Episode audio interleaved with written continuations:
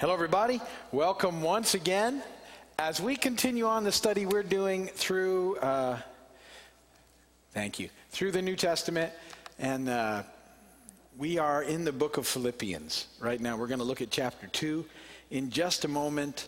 And um, we've, been, we've been working through this a chapter at a time. My notes say this is our 185th study on the New Testament uh, since we started. So that's that's a pretty long chunk. Where where my my initial thing was it should take us about five years to work through the New Testament, and then another 15 to work through the Old Testament. That's the plan. Um, so we have we have the next big chunk of time mapped out, which is convenient if you you know anyway.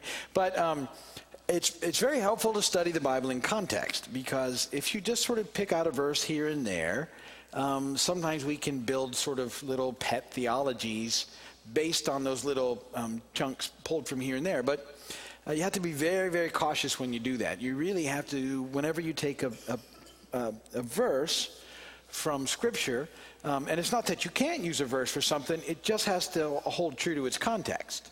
And so um, that means that, that it's, it's important to uh, understand what was going beyond before it and what was going after it and the reason it was written and when it was written and who it was written to and that certainly um, uh, Paul, is who we're studying now, he wrote his letters to uh, mostly to specific situations in the brand new church, but many of the th- situations that were going on then go on now. So um, sin has not changed that much in a couple thousand years, uh, and uh, our our sin nature hasn't changed all that much. Our need for Jesus certainly hasn't changed, and so most of what's written applies uh, to us today, and the Holy Spirit uses it in us today. But um, we want to be careful that we don't start to make it say something that it's not really saying. So we worked through um, the Gospels together, and then we worked through the book of Acts. And as we sprung out of the book of Acts, at the end there, we were talking about Paul's missionary journeys. So we decided to take time to then look at the letters he wrote back to the churches that he started on his missionary journeys. That's what we're doing now. Philippians is slightly different than than a lot of the other letters in that um, from what we can tell, Paul really wasn't correcting anything with the Philippians. He was just very close to the Philippian church, and he was writing them a letter, telling them hi and that he'd hope to visit. He's going to send people back and forth and um, making sure they're okay. Uh, he's writing from um, prison, in effect. He's, uh, he's under house arrest in Rome. Um, with, with the guard, or you know, the Roman guard is there watching over him. He hasn't been able to um, get out and do the ministry he's accustomed to. He's been stuck in this house um, for a couple of years, but he's using the time well. Um, uh, he's apparently been able to preach the gospel to all of the palace guard that are watching him, and you know that he's gotten some of them guys into the kingdom. He's also taken time to write letters, and, and uh, which, you, you, know, Paul's letters weren't just run of the mill letters. We still have them 2,000 years later. That's a letter. Uh, that's, a, that's a good letter. When you write something that's around a couple thousand years later impacting the world, good job. Uh, but, you know, we know he did that under the unction of the Holy Spirit. And so this is what Paul's been doing in his life at this point in time. He's awaiting trial. Um, there in Rome, he's appealed to Caesar. Um, we, we do know from history that he does get out of, uh, out of house arrest. He, uh, he does have some more ministry in him, um, uh, but then um, not much because in, in uh, a few years from when this is um, written, he's, he's going to be killed. Um, so that's kind of where we're at. And uh, when we introduced Philippians 1, I told you that the theme of the letter, um, the overriding theme was joy and rejoicing. And uh, that I thought it was great that he wrote that from, from uh, house arrest and, and dealing with some difficult things in his life and, and certainly not doing what he wanted to do.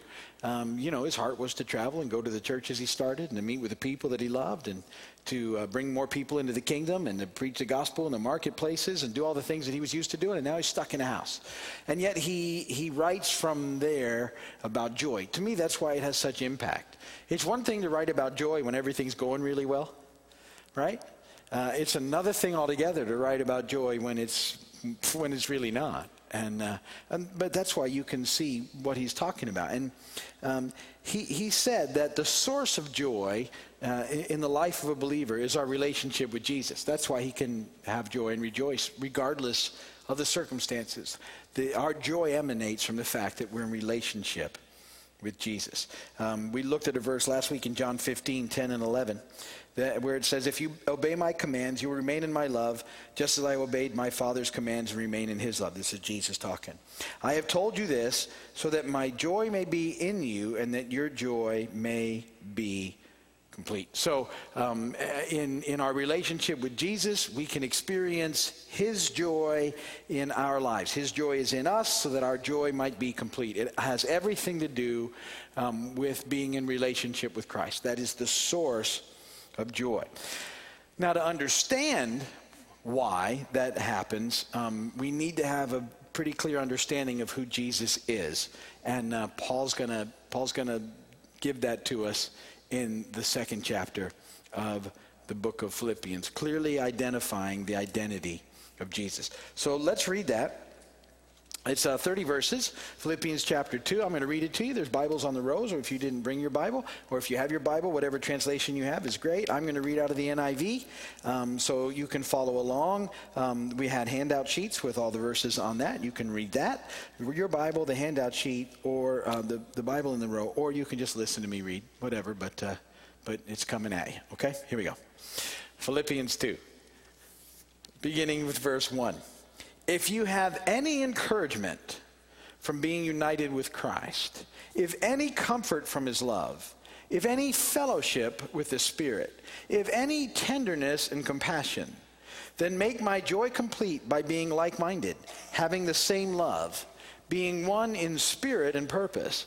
Do nothing out of selfish ambition or vain conceit, but in humility consider others better than yourselves. Each of you should look not only to your own interests, but also to the interests of others.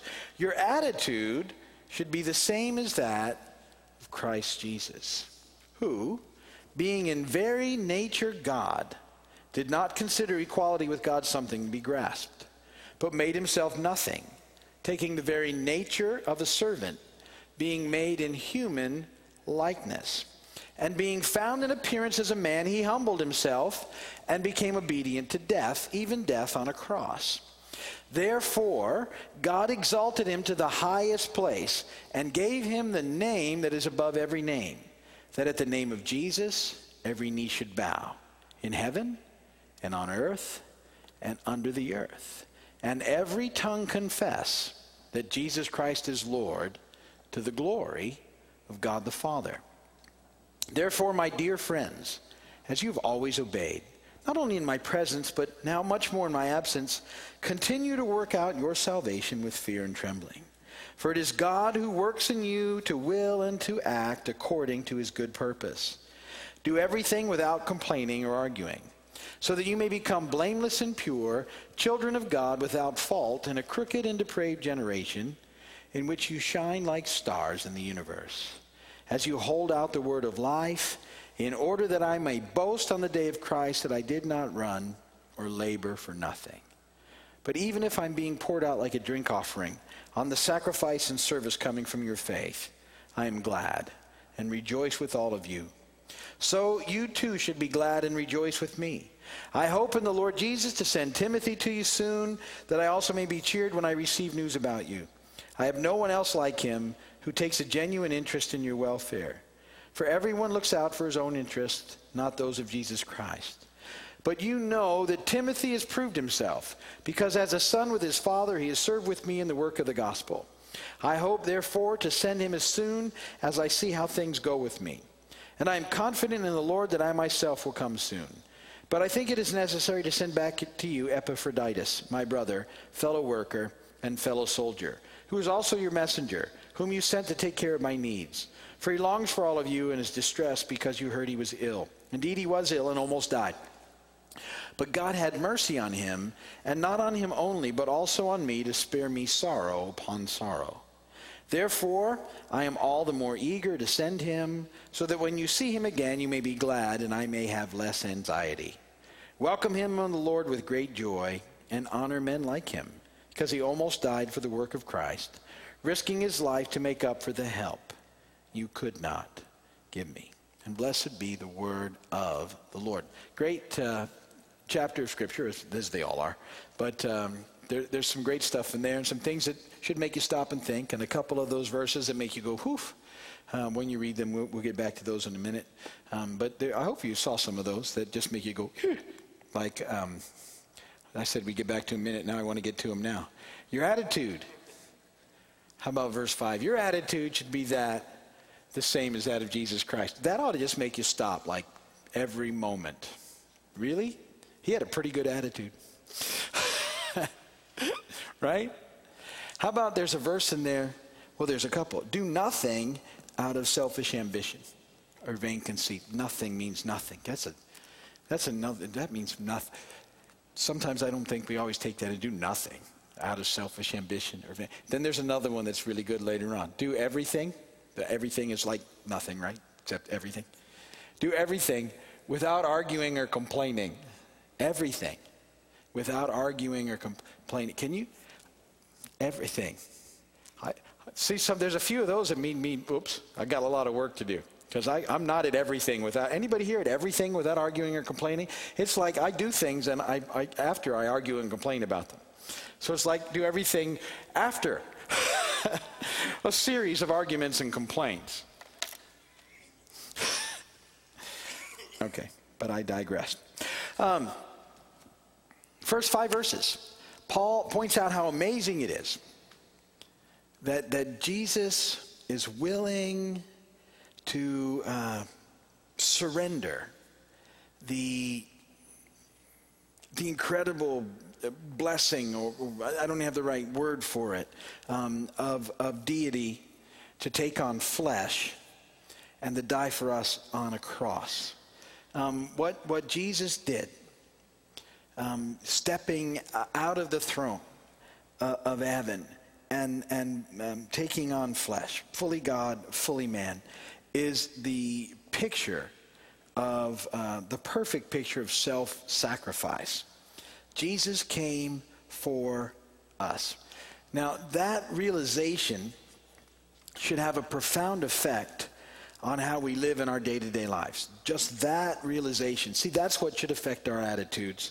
That's what should make it so that we're willing to do what we need to do, get the bigger picture, stop complaining, um, you know, because in the bigger scheme of things, God, the creator of the universe, the one who spoke it all into being and maintains it all, the, the, the, the one who gives us breath.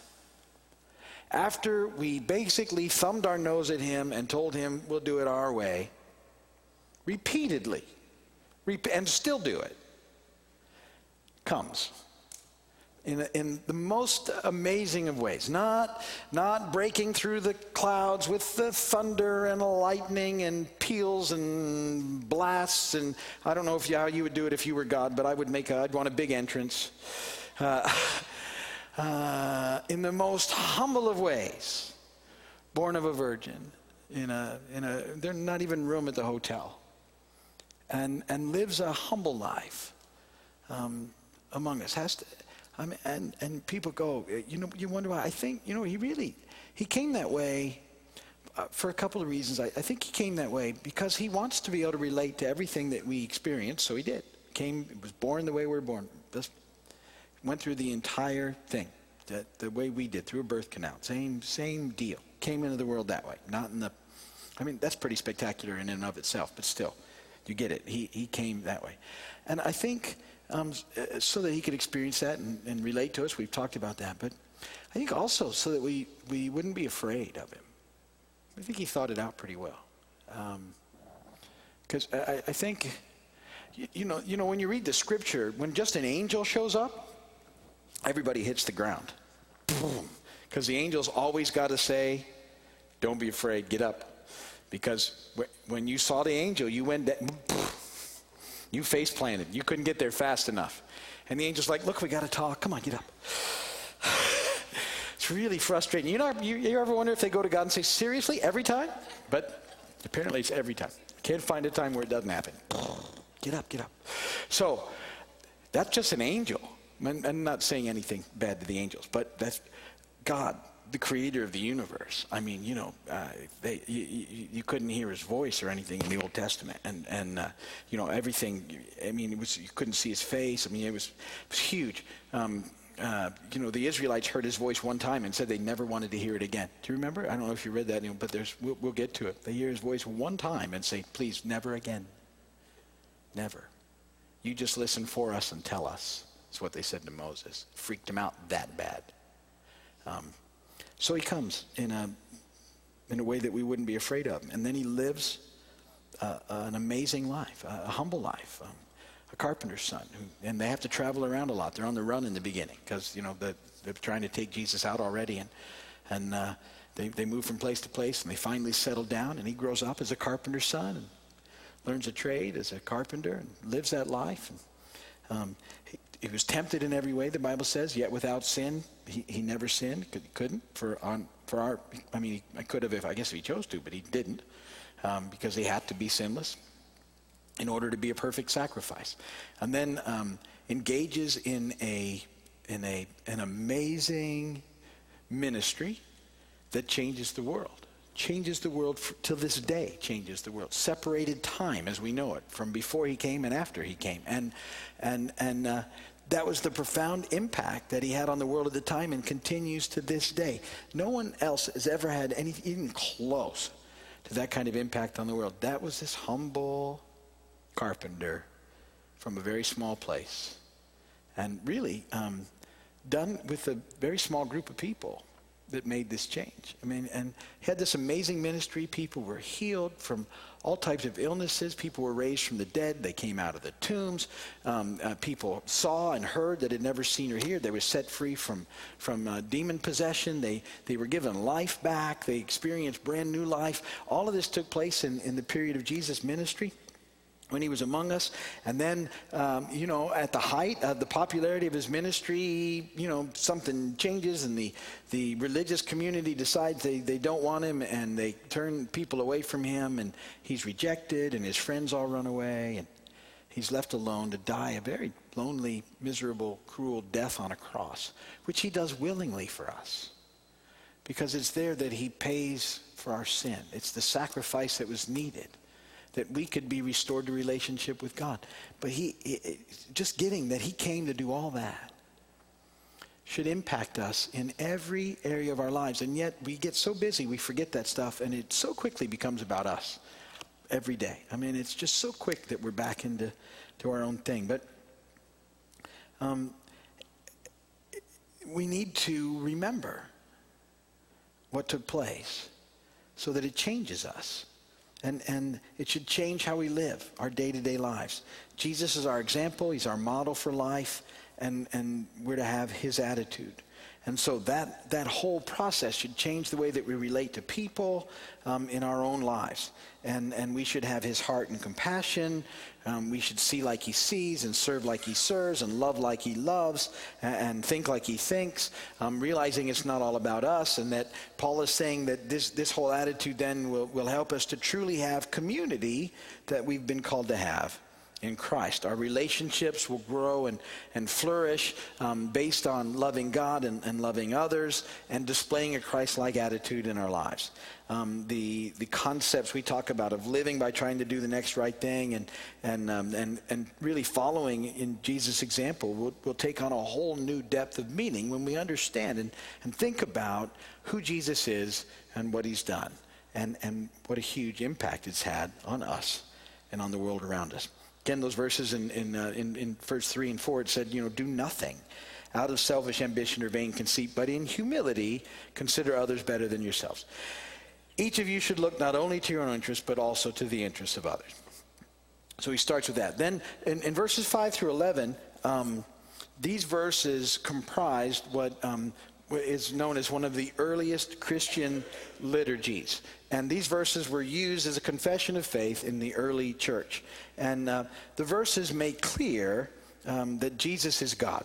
And, and, and just listen to this like a, um, the, the churches would say this as a confession of faith. So they remembered what I was just talking about with Jesus. Verse 5 Your attitude should be the same as that of Christ Jesus. Verse 6 Who being in very nature God, did not consider equality with God something to be grasped, but made himself nothing, taking the very nature of a servant, being made in human likeness.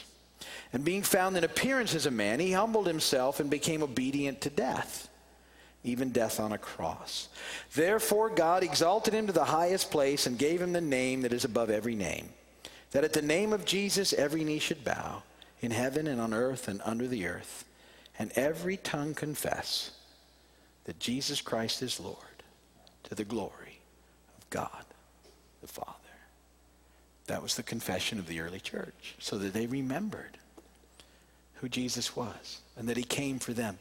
He came for he came for you. You know, when you if you think about it, um, Jesus came and then defeated death and rose again and returned to the throne room. He, he went back to where he was, and and um, so because uh, you, you might wonder why he did what he did. Uh, and and uh, you know it talks about him enduring the cross with joy in, in Hebrews. Um, uh, the joy set before him, he endured the cross, it says. And you think, well, what was the joy set before him? Because he, he was already experiencing uh, everything in the throne room that he could possibly experience as, as you know, who, because of who he is. He's God. And, and, uh, and yet he endures all of that, all that I just talked about, for the joy set before him. And uh, the only thing that wasn't at the throne before that is now is you in Christ. You're the joy set before him. You. You're there. You're the reason he came. You. See, see, that concept should change you. It just should impact you. In, in all the other things that get distracting and busy and all those other things that, that we make so important, you're the reason he came. You're the joy set before him.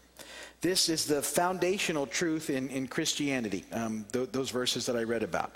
Um, in, that confession, the early church affirmed the preexistence of Jesus as God, affirmed his incarnation as a true human being, affirmed his death on the cross, his resurrection, and his coming again to be revealed as Lord of all. All of the heart of the gospel revealed in that confession.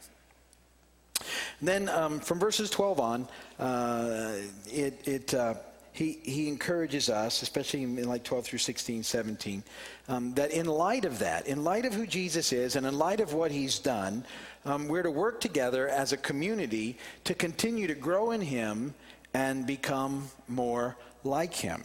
And that as we grow and flourish as a community, we impact the world, which is what it's all about. So that more people come to know him and then has a bigger impact on the world. So more and more people can come to know Jesus and what he's done for them so that they can have life now and forever. And, and we, we hit verses in that process that I, I talked about earlier. We're to do everything in that light without complaining and arguing. And, and like I said, that's something obviously we've all got to work at. Um, we're to be a people of mission, holding out the word of life, uh, preaching, sharing, and living the gospel message to a world that desperately needs it. These are the things that we're called to in Christ. And he goes on in the letter and he talks about that he wants to come and see him. He's going to send Epaphroditus back um, because he's been there a long time and he got sick while he was there and they thought he might die, but Paul's happy that he didn't, blessed and encouraged, and I'm sure he prayed for him. And all those things happened, but they can send him back. They're going to send Timothy probably with him so that Timothy can check in and then come back and tell Paul how things are going there. And uh, then he says, I hope to see you soon. And uh, he'll continue on this discussion next time we get together when we look at Philippians chapter 3. But that's enough for today. And uh, if you're watching uh, by video or on television, thank you so much for spending this time with us. We know how valuable your time is. We appreciate every moment of it. Come and visit us here on Big Pine if you get a chance. And uh, if you need prayer, go to our website at keysvineyard.com, look for the prayer page, and uh, you can just fill out that form, and we will pray for you. But uh, we're going to end there tonight.